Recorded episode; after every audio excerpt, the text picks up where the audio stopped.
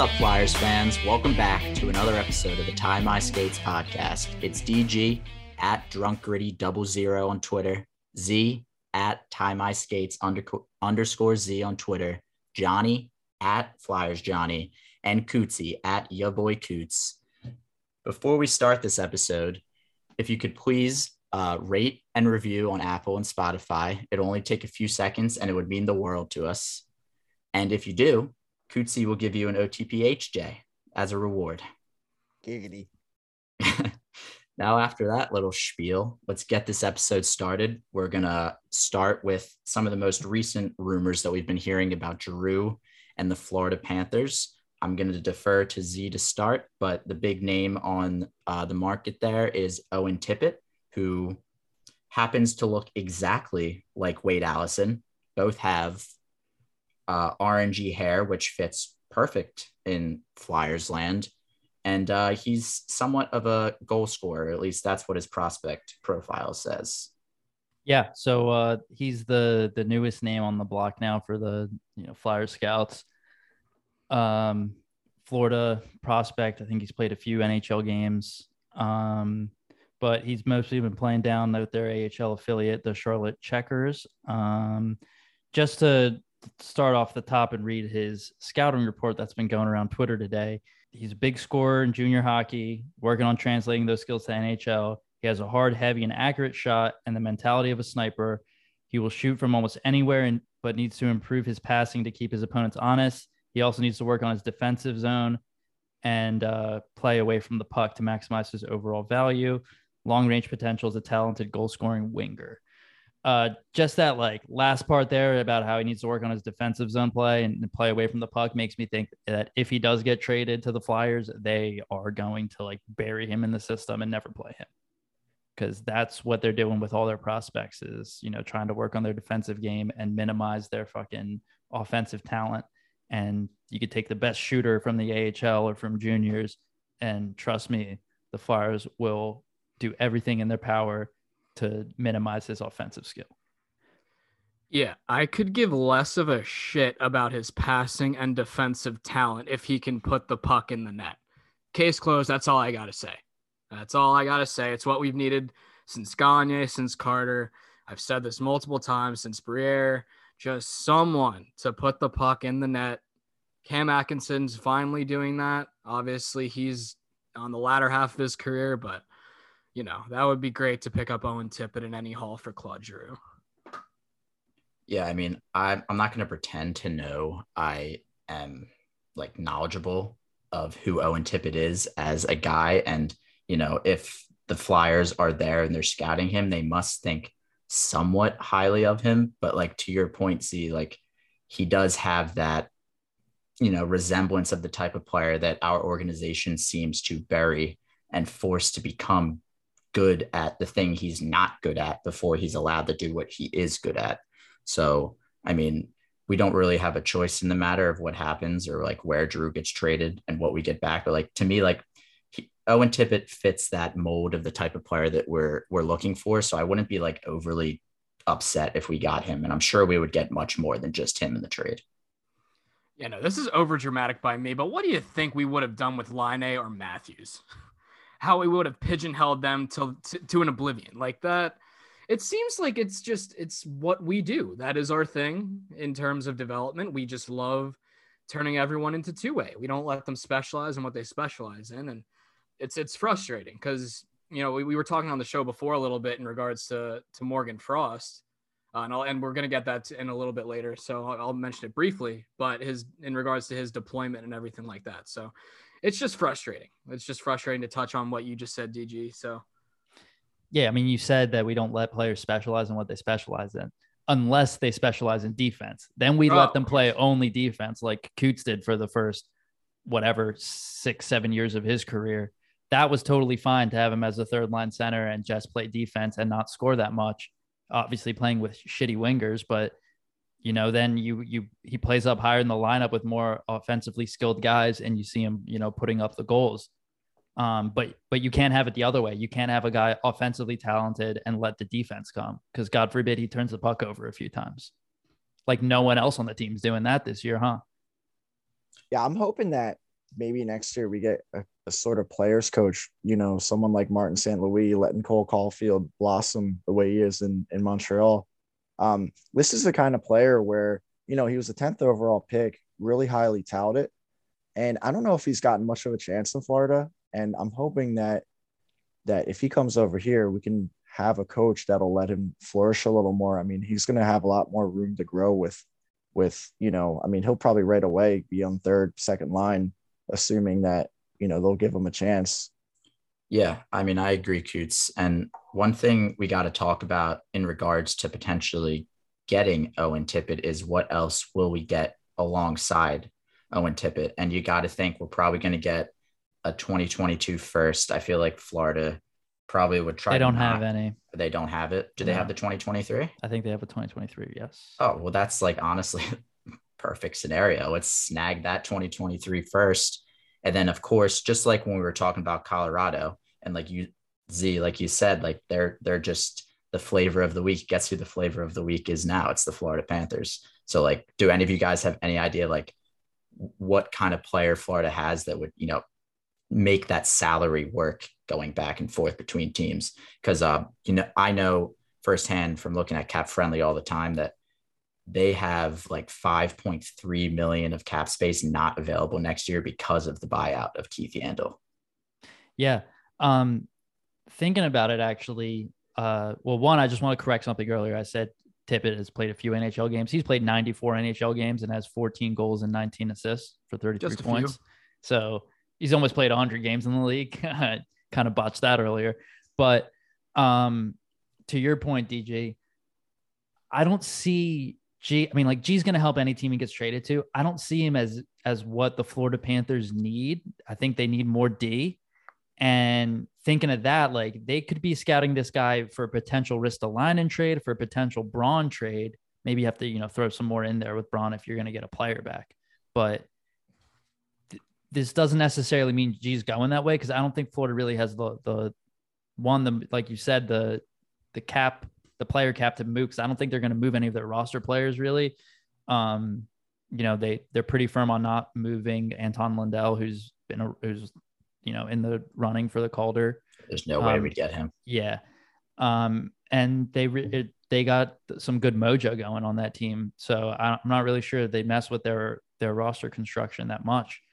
Um, I see him more looking for you know a defenseman, and you know that could be literally anyone on the Flyers defensive roster right now. Yeah, no, I'm, I'm I was gonna say I was you know looking for a guy maybe like Mason Marchment that they could throw in as a player, but he doesn't make that much, right? And he only makes No. probably around 800k. I think I He's last been saw. good. He's playing on their top line with Barkov. Yeah, anyone can look great again uh, with uh, with Sasha Barkov, but you know, I, I don't know. It, it's tough because everyone that makes money on their team has actually, you know, hold your breath, been contributing to that team. What a crazy concept that is! Like the money's actually worth the production for one team in the NHL. That's crazy. Coming from? Philadelphia, we no, it's crazy. But yeah, no, I agree. You're definitely gonna have to do something to make that salary work. I was thinking in the back of my head, get creative with something with Bob, but that's just a mess that I would not ever, ever, ever want to touch with Absolutely. a million not. yards away. But like, think about if we give them relief in terms of that, how much extra compensation we could possibly garner from it. But then again, all those first round picks and, and stuff that they can, because I don't think they have any compensation from other teams. Um, yeah, then those first round picks wouldn't, like in the late 20s, probably wouldn't be worth uh, that mess. Yeah, I got to be honest. As we continue to keep talking about this, it seems less and less likely that Florida is the team that Giroux is going to get traded to. But like, it's just the most recent team that's been rumored, and it's the most recent prospects that we've heard that are being scouted right now. So like, that's just you know what there is to talk about. I'm sure by the time we get to our next episode, there will be you know maybe another team or two. But like by the time that episode comes out, I think Drew's gone. I think this might be the last episode that we get to talk about Drew, and it's so well, it won't be, but it's it's depressing, and I'm depressed even thinking about it.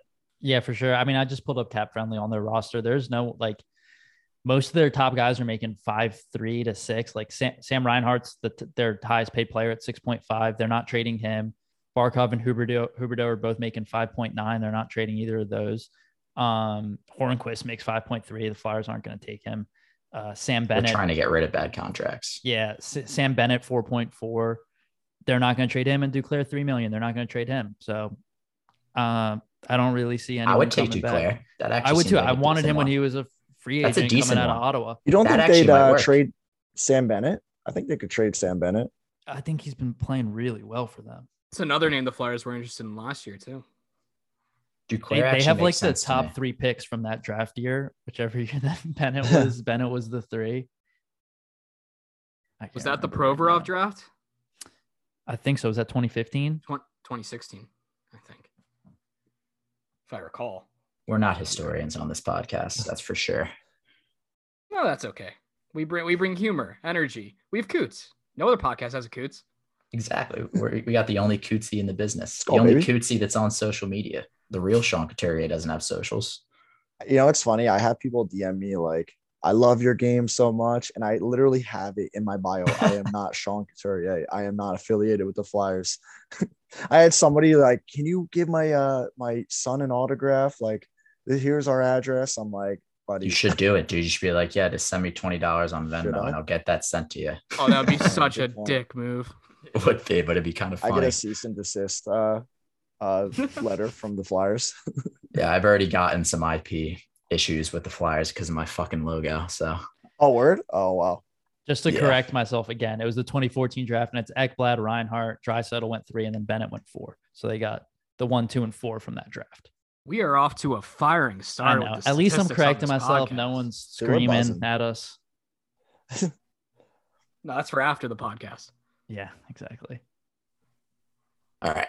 Let's talk about a different set of rumors, ones that, you know, we talked about last podcast that might not necessarily be true, and rumors that came up about during the past two weeks that we have yet to be able to talk about. That being Jeff Petry and Rasmus Ristolainen rumors. Uh, recently, not so recently anymore, but, you know, it was thought that the Flyers might pursue Petry, who has three years left 6.25 million per year. He's currently 34 years old. So if the Flyers did trade for him, he would be here until he's 37. Not the greatest thing in the world to hear. But the one thing I really want to mention is the fact that it was thought that we offered Ristolainen 6.3 million for six years.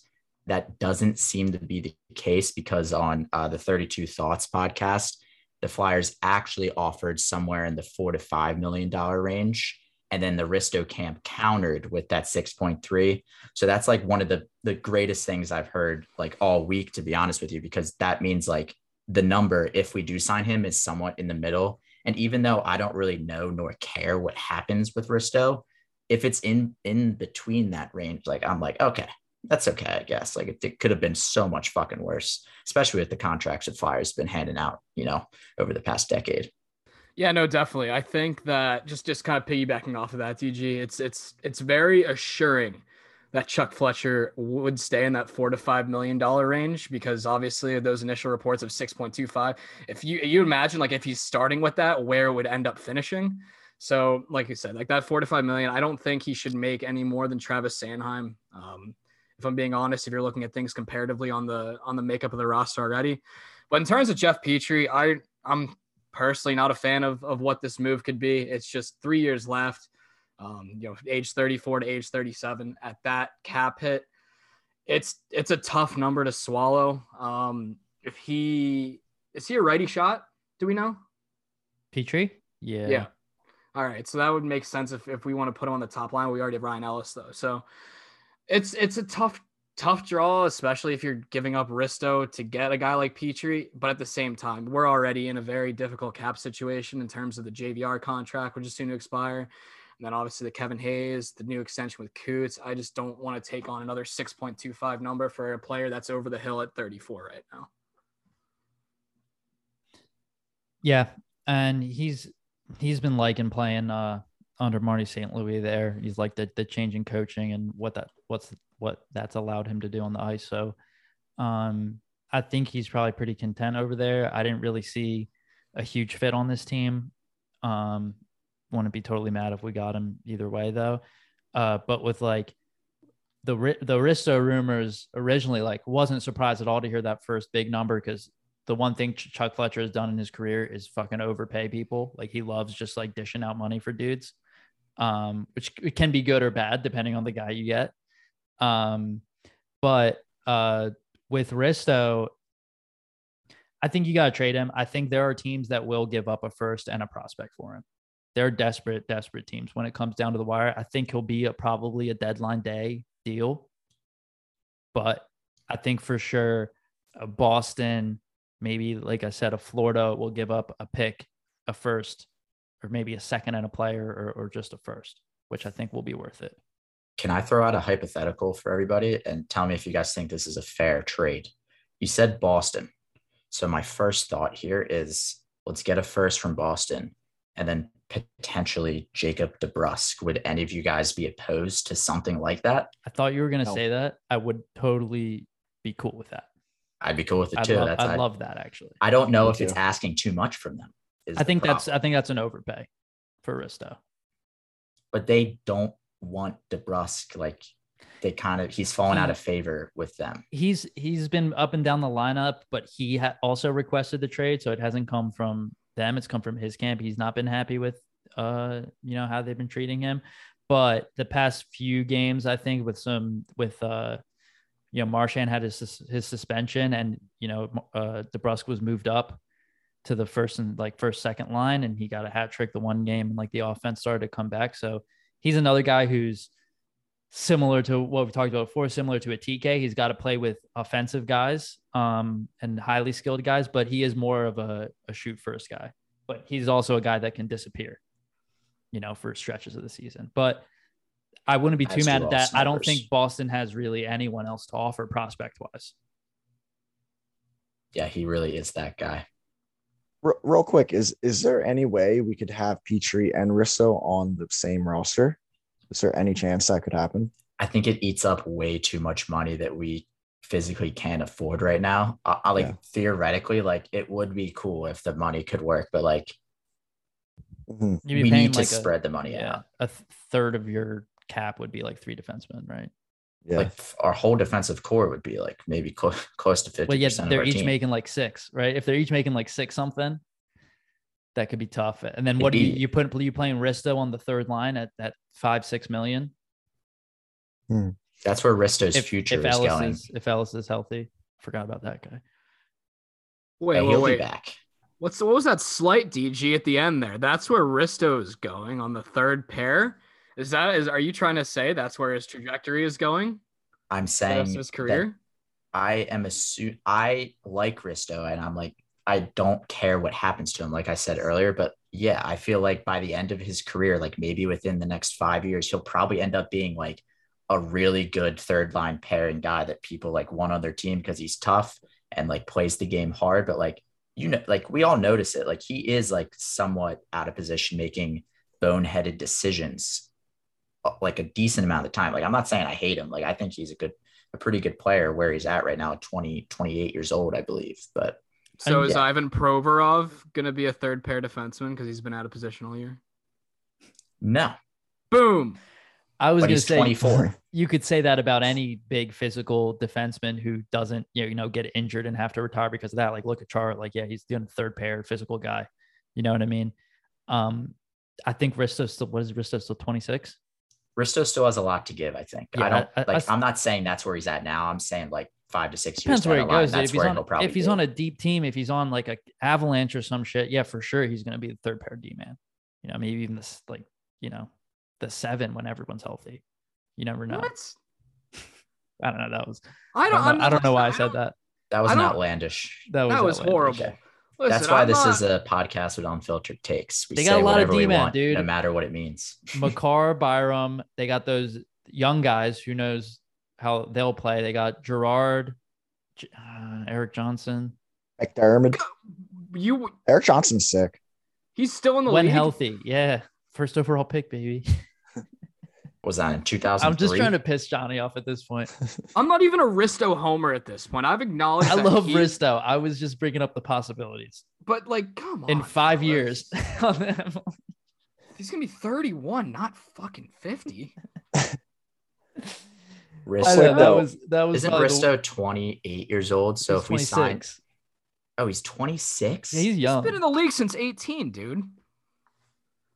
All right, I, okay. 27. I'm gonna take back He's what I said earlier. Everybody that's listening, erase that from your minds. I didn't mean it. and erase everything I said too guys. about. I mean, I want it on Let's just record re- that me and just Z like podcast, Krista. Yeah. you know what? I can edit. I edit this so I can just make Johnny say what I said somehow. just mess with the levels a little bit, and then we'll be good. Johnny, why would you say that? All right, next topic, guys. Hey, real quick, boys. I the whole Petry thing though, I, I was intrigued by it. I know a lot of people are like, but why? You know, but I don't know. I can see this being our like 0607 Flyers, and then going into the next year, we get our Kimmo Timonen kind of player with Petry.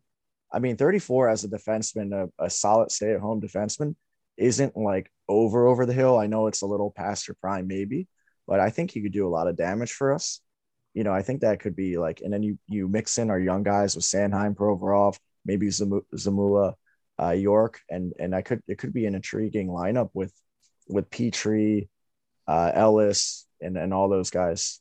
You know, a good mix of bl- blended vets and uh and young guys. No, Coots, it's funny you bring up the Kimmo Timonen because that is immediately where my mind went when I heard Jeff Petry also.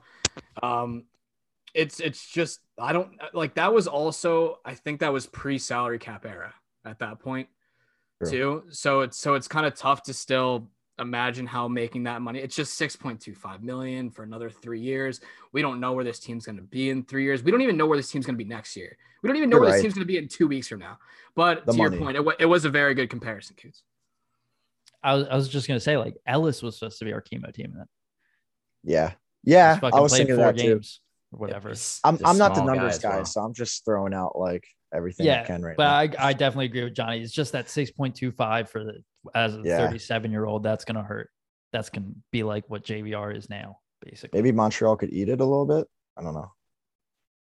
I'm I not sure. what I don't. I'm I- not sure if they would because they're just trying to do full rebuild. Yeah, Yeah. I, I think what the rumors were was that um, Montreal would like eat a little bit of that salary. At least that's like what I read. But like honestly, it doesn't really matter because I'm pretty sure Petry has a list of teams that he'd be willing to go to, and I'm pretty sure the Flyers are not on that list. So like Oh. the, the trade is a moot point, and it, and it is a rumor that has somewhat died down over the past couple weeks. So like I, I can't see it happening, but it was definitely interesting when it when it got brought up. Yeah. Also, I, I- you know, with Montreal's situation right now, do you, I don't like. I, I- guess if there's a report out now that said they would eat that cap, but they already got to deal with that Shea Weber retirement salary cap issue. They got to deal with a potential Carey Price injury issue with that huge cap hit. I don't think they want to eat any more salary in terms of that, even if it is only for three more years. Yeah, I mean, it doesn't really seem like a smart move, even if it would be a good, you know, bridge for the Flyers to be able to, you know, figure out all the other problems they have and just have like, you know, a steady guy back there. But it doesn't really seem like it's in the cards. But let's move on to the next topic we have. It's kind of a, a sore subject in Flyers land nowadays, uh, that being Morgan Frost. And like the whole the whole thing with Morgan Frost is he's really like being, you know, yow yowed all over the place by by Mike Yao. so Yo. like yeah, yeah, it's okay. I'm gonna say Yao. I thought you think just he's a had a stroke when you were saying that. I was like, what is he? Yeah, talking yeah, about? Yeah. Getting No, it was, yow-yowed. it was just a mid. It was a nice pun. talk. It was a mid talk. I was like thinking it. about fucking around with his name a bit, but yeah, I mean he's been mishandled, and you know it's not something you want to see. So I mean, listen I, i'm not the guy to like be miss uh be uh, morgan frost's like hero and like be like no he's our guy he's our guy he's he's the next Giroux or whatever i'm not going to be that guy but there are a lot of people like there was a whole week on twitter i'd wake up and there was someone like oh why is everyone defending frost oh he stinks he's an ahl player like there's a lot of people just like really harping on this kid and what is he 23 years old i mean I if if we just give this guy a chance on the second, third line center, I mean, what do we have to lose? Like, I don't think we've seen enough of him really. I, I don't think that uh, Yao Yao has given him enough like, you know, leeway. I, I mean, uh, our young guys have to play at this point. Yeah, I think they're just I mean, and it makes no they're so contradictive. Like it it, it doesn't make any sense. They're like they want they they say he has a good game, then they bench him. They they say, oh, he's been playing well, he's been improving, he's been good in the defensive zone. Then they send him down and they say they want him to work on his offensive game and get his offensive confidence back. Like he's he doesn't have any offensive confidence because you're pressuring him to get back, to to play quick shifts, to like not, you know, to be worrying about turning the puck over. And I see him playing passive like that where he's worried about turning it over. And you know, he still does, but like you can see it constraining his offensive talent. Whereas you you look back at some of his um highlights from when he first came into the league uh, a couple years ago and was playing with Giroux and Konecny on the wing, which I think is where he should be playing now. I know we had center depth issues, but um, I really think he could benefit from playing on the wing, losing some of that defensive responsibility, and letting his offensive game grow a little more. Because um, like you saw him setting setting up guys like Drew and Konecny, getting set up by them off face face off off the draw plays with a you know a quick snapshot. Um, and you also saw him causing turnovers in the neutral zone and in uh, you know on on uh, opponent breakouts. Whereas maybe he wasn't great when you get set up in his own zone when on on defense, but he was like stopping other teams mul- multiple times from breaking out of their own zone and, and causing offensive you know uh, plays the other way. So I really think they're they're caging him in and really fucking with him mentally in terms of what they want from him. Um, because you can't play the dude third, fourth line minutes with borderline AHL talent and say, we need you to play more offensively, go down to the AHL. And then like he goes down and he goes off and, and scores a bunch of goals and gets a bunch of assists. Yeah, no, I think you hit the nail on the head there, Z, when in terms of just like, you know, it's it's micromanaging at its finest. And the thing is with Morgan Frost, it seems like there's a differentiation between what the coaching staff of the NHL wants to see and what the fans want to see. And there's a huge disconnect there because they perhaps they actually do see some kind of growth in his defensive game and faceless, but you would never tell that because what we see is him getting sent down constantly. Um, what's it called? Like you said, Z. And in terms of just um, what's it called? Uh, you know, kind of pigeonholing him. Like I, you see, like I see the point on the power play where you expect a little bit more of him in his minutes to do something with the space he's given. But at the same time, like it's, it's for me, it's largely been a deployment issue in terms of where where he is, like you said, on the third and fourth line, and it's tough. It's tough. It's just a differentiation between what the coaches want to see and what the fans want to see. And what the fans want to see are goals and points, but what the coaches want to see is growth in his defensive game. And I think that's where the unfair slight kind of hits Morgan Frost a little bit.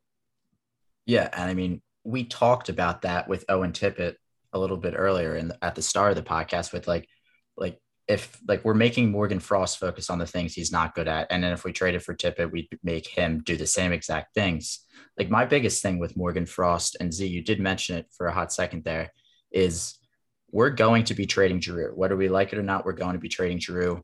Why hasn't Frost been like playing on the left wing or centering, like playing the center position and letting G take faceoffs or something for the past couple months while we still have G? Because you know G is that type of player that we want Morgan Frost to become. So why wouldn't you allow, you know, the most tenured player in Philadelphia and the Flyers rub off some of his magic and what he's learned throughout his career onto Morgan Frost?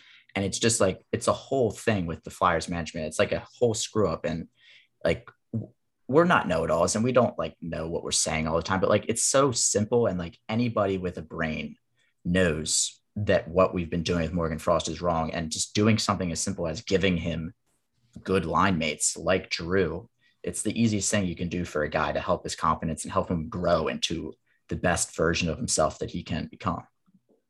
And you know what's going to help his confidence? Putting him in position to make offensive plays in the NHL, not in the AHL. You know, let him let him grow up here. Like we have nothing to lose at this point. We're not in playoff spot. We're not in playoff contention. We're nowhere near it. What is the point of playing these, you know, like I said, like borderline AHL players over him? It makes no sense. Yeah, I mean, we're playing Max Willman. It's like gross mismanagement of the team. I mean, Max Willman has been playing pretty well. I will, I will say that. I think that's a poor example, but but he's well, not the type of like he's not a player that is going to be here long term. So it's just absolutely useless for him to be playing. Like I don't care what happens with Max Willman. I think we saw pictures of them in uh high school jerseys the other day. My team wasn't there, of course. I was a little upset about that, but like I saw a picture of I think it was like him and maybe it was Seeler. I was like, who the fuck are these guys? I don't even know who they are. Like they're irrelevant players that like like I'm like I'm sorry, they're not a part of the future. What's the point of developing them if we're not going to use them? I don't get it. And I get it. You know, it's that's a fair statement. I would much rather see Frost over him or Mayhew, but I don't know. They're playing well. Anyways. But yeah, and but Willman and Mayhew are fine on third and fourth line. We need Frost playing first and second line. Get fucking JVR, fucking bench JVR, fucking put him on the third and fourth line. Like we, we need Frost playing higher, higher up the line. No one's gonna take that deal. If it would have happened, playing, it would have happened already. If anything, playing JVR is hurting his value because he is just not. I didn't notice in him until the third period of the last like five games, and then I should. And I'm like, oh shit, I thought he was hurt last like two months. Like according just, to analytics, he's one of the top five most unluckiest players this year. And who's so. number two on that list? I saw that. My boy. Okay. and I saw a tweet that was like, when when do when does it just like when does when do we just like look at uh, the on on ice product and not these like imaginary stats of what they could be like oh they should have more goals but they don't because they're not playing well like that's what that stat tells me it's nothing it is a nothing stat. Uh, I don't want to get into TK stuff, but he is shooting at a very low percentage. So like that's not. No, I want TK to shoot more. I want him to shoot way more. He had a, a chance, I think, in the Minnesota game where he was right in front of the net and he tried to pass it. And I'm, I get. I get that he's he's thinking pass all the time and he's not confident in his shot. And I think with good coaching and you know getting different guys' brains into the organization, that that will come. Just like I, I love using the St. Louis example just because, you know, Cole Caufield has been dicked around, honestly, just as bad as Morgan Frost. And now that St. Louis is the coach, you can see the old Cole Caufield that was that people were raving about last year. So you need the type of coaches that will allow those players to do their thing and the type of coaches that will help guys like Konecny who does have a, a nice shot like he does. Like you got to get a guy that has faith in the guy and that can help him, you know, figure it out. And we're not, well, I will, I will get into coaching in a, like whatever over the summer, but we need like a more new school guy, a Brind'Amour, a St. Louis, one of those, you know, late 90s, early 2000s player that, you know, has been an assistant coach or something like that. I'm not saying bring in a Dave Hakstol straight from college guy, but I don't have confidence that they're going to hire a guy like that. They're probably going to go for a guy with experience. I have a very nervous feeling in my stomach that it could be a guy like Dave Quinn, who was the coach of the Rangers, which I I really don't want that to happen, but like it kind of seems like it's the fit for the way this team wants to go the next couple of years. DG, that is the same exact guy that I thought of. That is crazy. Yeah. I literally thought not Dave Quinn, and you just said that. That is. Perfect. I thought you were going towards. No, he's the exact opposite of what this team needs. oh, I agree. I agree. He's the reason. There are some. T- Tony from Philadelphia is like, get Torts in there. What, Get him what, a ripping what, new asshole. What Torts would do is he would do exactly that. He would pin everyone on the team against him so that they would come together to and, and play a super structured defensive game. And they would make the playoffs every year and lose in the first round. And it would just continue the mediocrity that is the Philadelphia Flyers of the late, you know, 2010s literally hmm. exactly the things we've been talking about, like making players play defensively first and then doing the other stuff. That's exactly the type of coach Torts is. So that's the exact opposite of like the ideal coach I would want for these guys. And, and Quinn is like a worse AV. He he hate he doesn't like playing the young guys as much. He Dude, AV like honestly put Frost in good decisions guys. in positions. I mean, I'm gonna say something about Frost again too, and I can't stress enough that there are some players that they get to the highest level and they're able to adapt their game and be third, fourth line guys and and and play the body a lot and even maybe drop the gloves here and there. Um, Frost will never be that guy. You know, being the hockey player when when you're not getting the touches like in your right areas and getting that play time, you're you you don't have that confidence. Like confidence is so key in hockey especially when you're a skill guy and you're getting your touches. Like the more you play, the more like a guy like Morgan Frost gets playtime, the more he'll he'll uh, succeed, in my opinion. I mean, and if he doesn't, then maybe we're not the team for him. you know, maybe the NHL isn't his uh his way. I don't know. I mean, if we continue to treat him the way that we have been treating him, it's better to move him for the value Exactly. he has now. Exactly. So if that's the route that has to happen, I guess I'm okay with it. I believe in Morgan Frost. I'm one of the truthers that believes that he does have talent, and he and he really does. Just like just watching his game, like you notice it. Like maybe not all the time. Maybe sometimes he doesn't move his feet. Maybe sometimes he looks lazy or not good defensively.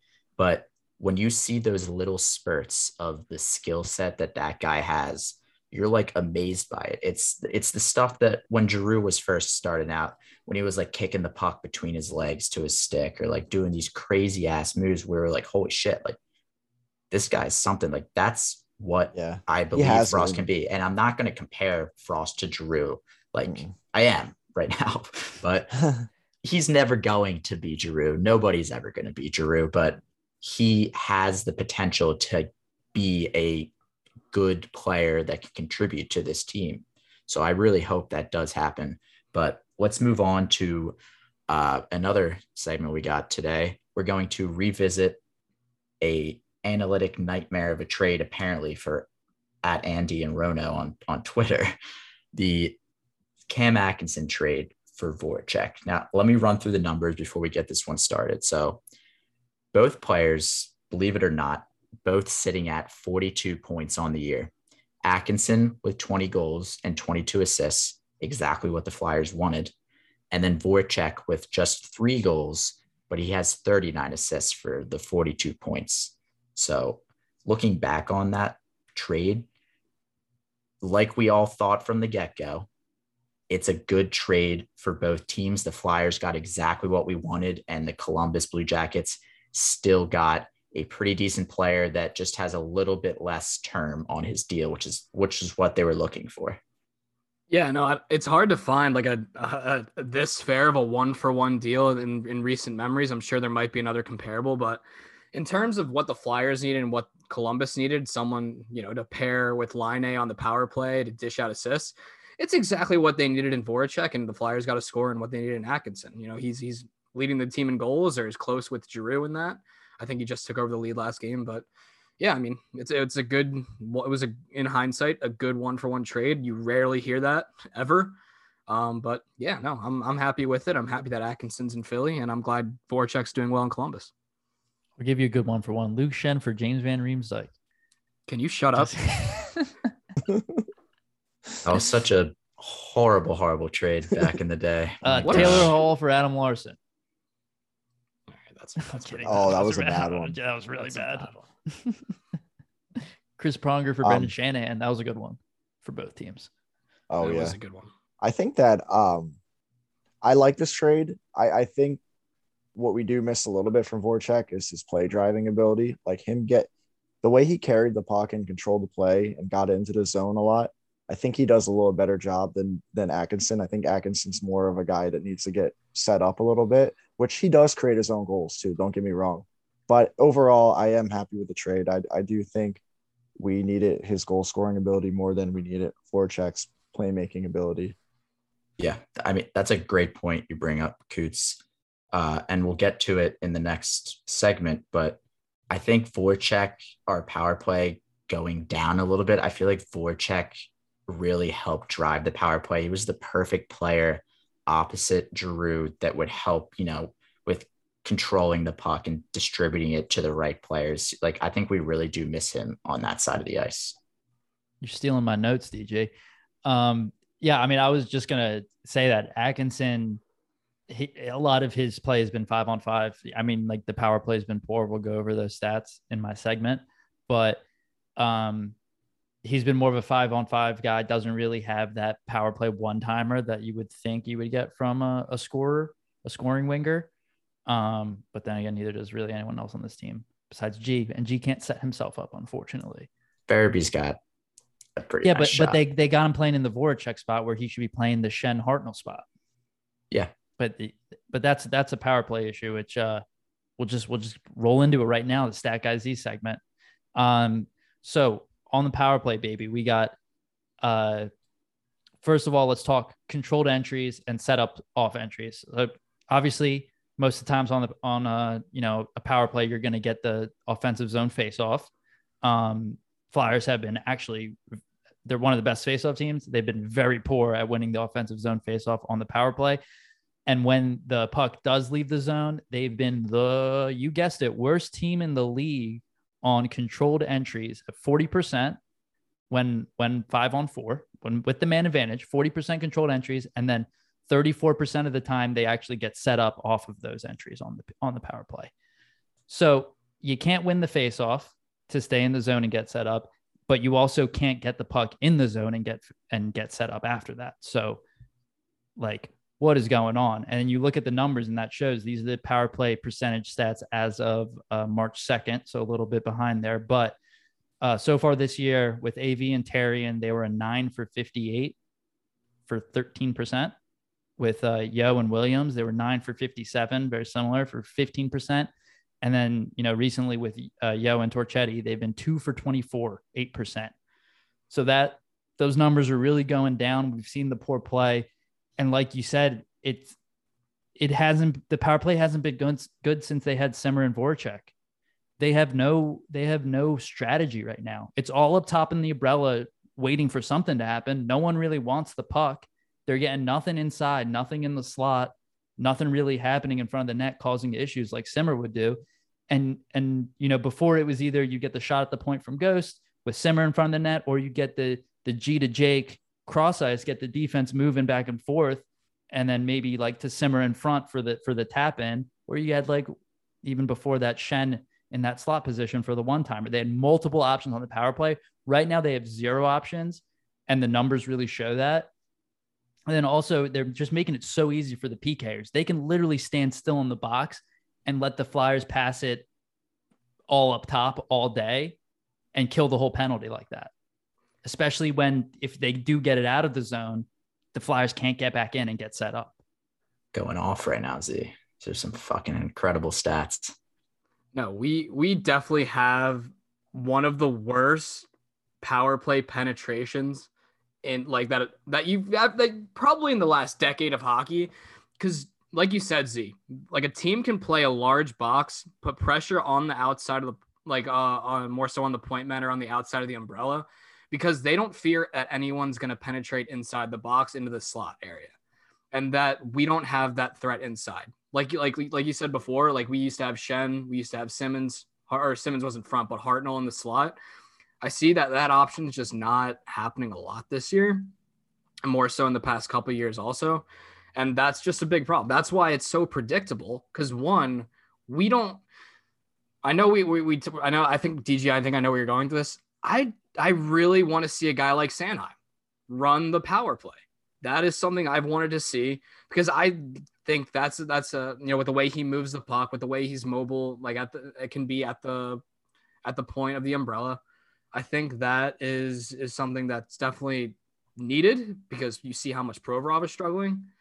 But yeah, I mean, and, and something like that can can make all the difference in the world in the power play. But right now, there's no threat of penetration. Yeah, uh, that's definitely where I was going to head, Johnny. I, I think we are missing a guy who just happens to be our best offensive defenseman right now on the power play. But I also wanted to mention, like Z was saying, that we don't have these guys like Simmer, like Schenn, like Voracek or Ghost who helped mold this power play into what it was. But like theoretically, we do have those guys. If you put Sanheim on the point there, he can be that guy that can help get the shot and that can help make offense happen. And then you have a guy who's in the doghouse in Morgan Frost who would be perfect on the boards where Voracek played. And like you mentioned, Z, Farabee right in the middle where Schenn and Hartsey used to play. And then it's a toss up. Put Atkinson probably or TK down low on G's side. So he has another guy to, you know, play the puck to. The guys are there. We just have never tried out this scenario of players. And, you know, it's showing how bad we are. Yeah. And uh, Charlie O'Connor tweeted today, he asked Yeo why Sanheim hasn't gotten a long look on the power play. And yeah, such a bullshit response. Yeo, Yeo responded, I can tell you it's been in discussion. Like, come on, guys how how you you got you've either seen Provorov or Yandle up there who've been objectively terrible, Yandle has led to so many shorthanded goals against, and Provorov can't fucking handle a puck or make a passing decision. And then you're even now seeing Risto up there, either at the point or net front. And uh, you know, he's Ray Ferraro brought it up on the Chicago broadcast on the uh, the ABC broadcast against Chicago um, that like Risto's not used to playing in front of the net. You know what I mean? He, he, he, might he doesn't have the quickest hands to play there, and he had a point blank opportunity and shot it wide. So yeah, Ferraro didn't really like putting the defenseman in that position. He's like you know the second. I mean, like he's the biggest guy we got, so it makes sense and to try to get him to screen the goalie. But also, um, to finish up the quote, Yeo also said that in the past, when they did give Sanheim a shot on the power play, they felt that the rest of his game dipped, but they don't feel like that be an issue now. When have they? The only times I remember them putting Sanheim on the power play was one on the second unit, who would get maybe 45 seconds of play, and he was out there with Provorov, and Provorov would try would either hog the puck or it would go down low to like the offenseman. When when you got two D men out there, and uh, you're not even playing the umbrella, you're playing two D men back because the power play is about to end and you want two D men out there playing the defensive position. So I have not seen him in my memory have an opportunity to run the power play, run the umbrella, run the point there, which, like you said, he is our most offensively gifted um, defenseman, especially when he takes the puck low and around the net. He causes so much confusion and and he can you know wrap it around and get to the front of the net with his long strides and and you know long arm and stick and everything. So it just makes no sense to me that it's taken like this long for this to be a realization that they're now discussing Sanheim running the power play. I was gonna say, how much like what is he referring to? All two games that he played the power play and they took him off immediately. They gave him the hook.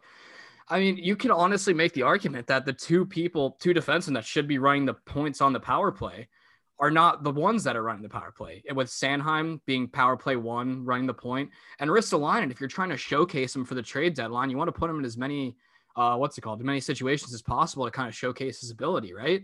And I think getting power play, getting points, it will make him a little bit more of a lucrative asset in terms of, or by the time the trade deadline rolls around, which is now a week or two. So it's just, it's like, like that quote, like you said, uh, Z is, is kind of bullshit in my opinion, just because like you want to have a guy like Sanheim, the same thing that we're talking about with Frost. You want to let him be free. He's best when he plays free, when you let him join the rush, when you let him get a little bit more offensive, take that risk, take those chances. Is Risto his best pairing mate for that? Probably not. Yeah.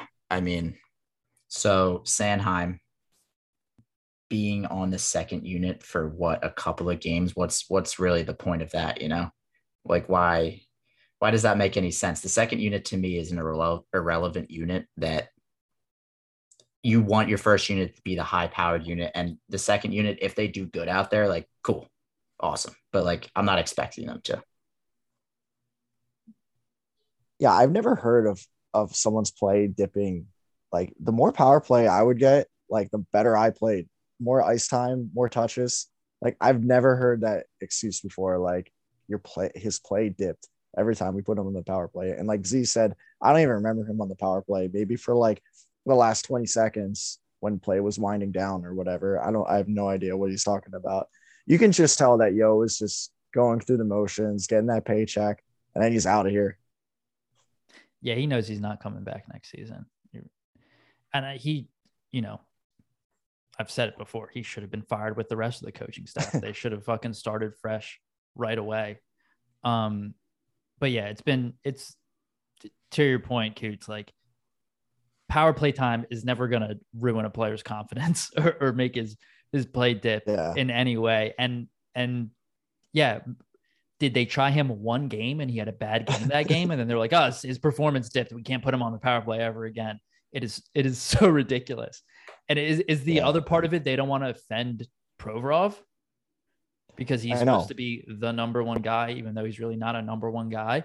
Like he is so bad at handling the puck. And when when he gets the puck, which one thing you want is the one thing I liked about Yandle at the beginning on the power play is he moved the puck quick and he knew where to pass it or shoot it right away. Provorov takes it and he slows everything down. He lets everyone get back into position on the PK. And it's like the opposite of what you want out of the guy running the point. And a lot of the times he'll sh- he'll take the clapper and he'll go right into the fucking defenseman right in front of him, the defender right in front of him, and he'll be going the other way.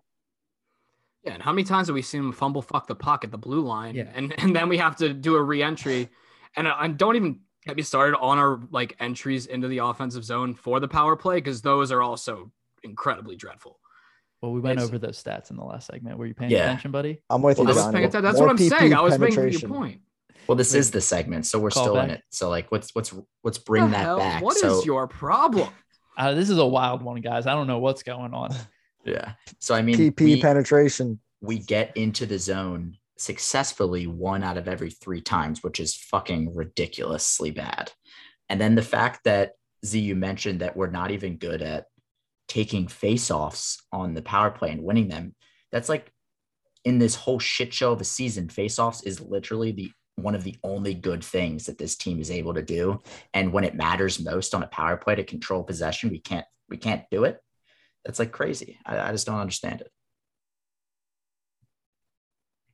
But let's move on to post game. We got a few topics for post game for you guys today. We're going to start with, you know, what everybody wants to hear about Coots losing his phone on the All mountain in Colorado. So Coots, why don't you, Oh. you know, take the ropes and tell us about that? well, I had a brief hiatus for about a week. I, I was struggling. I was like, how? I don't know. There's like no way to post videos on Android. I have no idea how to do it. It's like, Wait, give us some Greek background. Start start from the top. But anyway, starting from the top, yeah, like I have an iPhone 7, you know, it's already cracked. So I'm at Killington, Vermont.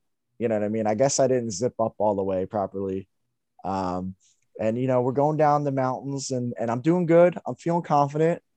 And Are then you drunk? no, no, I was I was with the fam and and you know, a bunch of like of our my teenager, like my nephew and his friends. And so I'm I'm following a bunch of like 13 through 15 year olds. And I'm like, all right, I'm just gonna send it.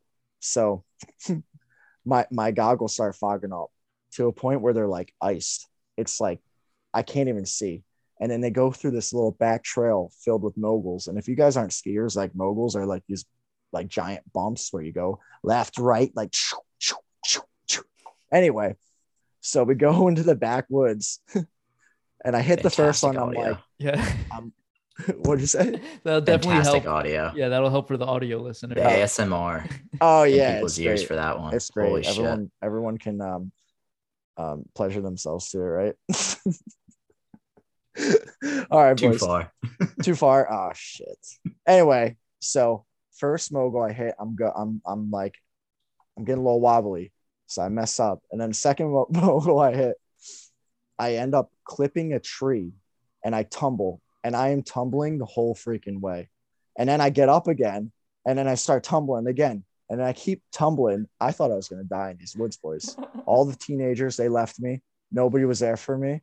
So I'm literally I take my skis off and I literally walk You walked. to the freaking like slope to the regular slope through the trees. I'm I'm trudging through like a foot of snow.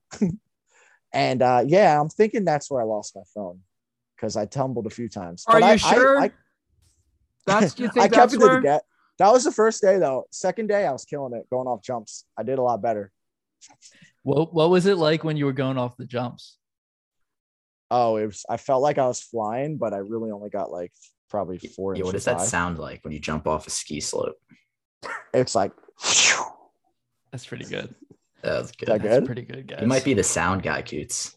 Maybe. I'm losing it over here. This episode is bonkos, guys. Yeah. Bonkers. I gotta say though, from experience, moguls have got to be the biggest nightmare of an obstacle when it comes to skiing. Like I'm pretty Well, good it was at skiing. icy too. Yeah, exactly. So like Yeah. I've played ice hockey, so like skiing somewhat comes naturally, but like when you're Yeah. going through moguls and it's a little icy, and I couldn't like, see.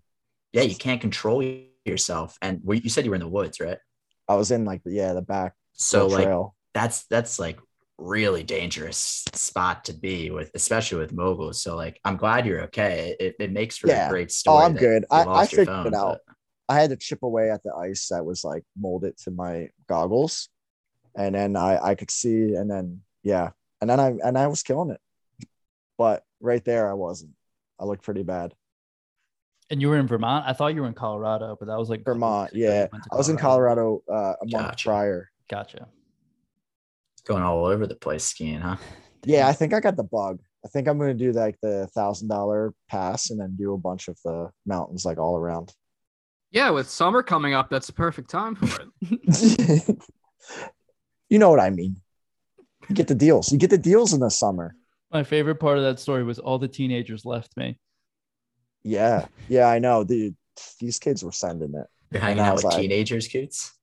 Well, it was my nephew and his friends, and I was Okay. like, I was to the fun, I'm confirm like the fun uncle, fun uncle, you know. Oh, the fun uncle. How fun Yep. are you? Oh, ah, dude, the best. If only you knew. You know what that reminds me of? It reminds me of that scene in the Christmas story where the guy's dressed in like 20 layers and he's on his back and he can't get up and all the guys and all the friends are leaving him.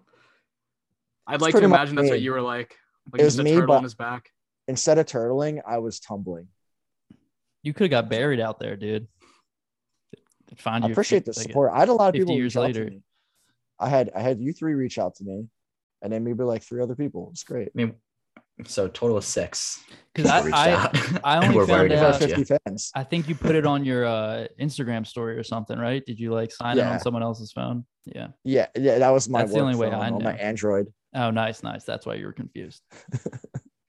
I think Coots is like the only one to be surrounded by like teens and to do something hilarious and to just not get it on a viral video. I think like that could have been a very Yeah. funny video if they if like one of those teenagers, like like for the rare moment that they didn't have their phone out and they didn't even capture it. Well, they Like, abandoned him, man. waste. It's a waste. It was uh, it was blizzardy too, so they're probably like, "Fuck this." Yeah, like Johnny, uh, like you tweeted about it, and we all were like commenting on it about, you know, we were worried about Coots. How funny would it have been if he was like wearing a GoPro or one of his buddies was wearing a GoPro or had a camera out, and we you just got to you know tag that video at the bottom with it as well. It would have made for some great content, and everybody listening, I'm sure, We're would love we're gonna do content. to watch you just eat ass. We can eventually.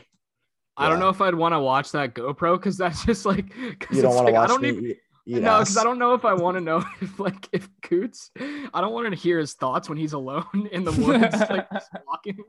You know, he's just gonna be making whooshing sounds as he's going through the trees. You know. So I just took a tumble there. Uh, all the teenagers left me. Yeah, no, like, don't like worry, I'll post a video. Uh, uh, Mike Richards, a shift coming up. no, he's stuck on his back. He's like that viral video that kid skiing, and he's like, I'm a Stuckosaurus, and he can't get up. All right. Like, enough with Coots eating ass on on the on the mountains on the saying that? slopes. What? We got pee pee penetration and Eating eating ass. ass. Eating ass. All right, just I I can't Yeah. even talk. it's a good saying. Everybody eats ass every once in a while. But let's move on. Isn't it? Stop saying ass? it. We got one last topic in post game, and we'll see where it goes from there. But recently, a Flyers legend, a fan favorite in Wayne Simmonds, played his 1000th game in the NHL, and it seems like all of the you know marquee players that the Flyers have had in the past decade are slowly but surely hitting that thousand game mark. We first had Voracek, now we got Simmonds, and G is coming up very soon. So you know we all just want to congratulate Simmer on his thousand games. It's you know, no matter no matter how you get there, it's it's quite the achievement. Not many people get to play a thousand games in the NHL, and Simmer has definitely carved quite the career for himself. Was anyone else surprised um, that he didn't get a silver stick ceremony? He j- he just did like a skate by the bench, like during one of like the you know a timeout or whatever or whistle. Um, surprising to me, just because it would be one thing if he was like newly acquired. He's been there a couple years now, and he's a Toronto native, and like the Maple Leafs were his team growing up. So, and he's like you know heart and soul guy on the team. So I was I was sort of shocked by that, but I don't know if that's the player's decision or not. I was about to say, it, I mean, it wouldn't surprise me if because Simmer's such like a like a very humble guy that he was just like, I don't want this, but at the same time, like, it's kind of crazy. Like that's a guy for a thousand games in his NHL career never took a shift off. Like I can honestly say by watching just what he did in the, like with his Flyers, like uh his like Flyers career alone, that he just never took a shift off. There hasn't been like a hardworking player that I've seen like Wayne Simmonds in a Flyers jersey in a in a since we've got rid of him, honestly. And it's it's disappointing that he didn't get the ceremony. But again, if it was his choice, um, then it was his choice. Uh, I agree. It, it, you know, it probably did it probably was his choice not to do it because I, I can't see a world where like a team is that out of touch that they wouldn't, you know, give a guy like Simmonds, you know, uh, some kind of like ceremony to receive a stick. I'm sure he did receive a stick though. Like I'm sure, and I'm sure all the teammates and I'm sure G and like guys like Voracek and and and whatnot probably sent him a gift, as as those guys do. But you know, Yeah, I you guess know we the- won't know unless he's asked. you know the boys in Toronto put a lot of money on the board. They're like they're probably getting some beers after. Who knows what they're doing? Jay Beebs is singing "Baby" for them. You know, they're doing something. But um, I was gonna say, you know what I'm most shocked about? I I he played more game. I, I'm surprised he got the thousand before Giroux. Right? Yeah, you would think Simmonds is the type of player the way he plays that he might get injured a little bit more. I thought Drew was a little older too. But I, and and Giroux doesn't Giroux miss never games. was. He's never been injured really. Giroux- Like maybe for 20 games total. No, he missed like four games a while back because of concussion. I remember. Then obviously Mm.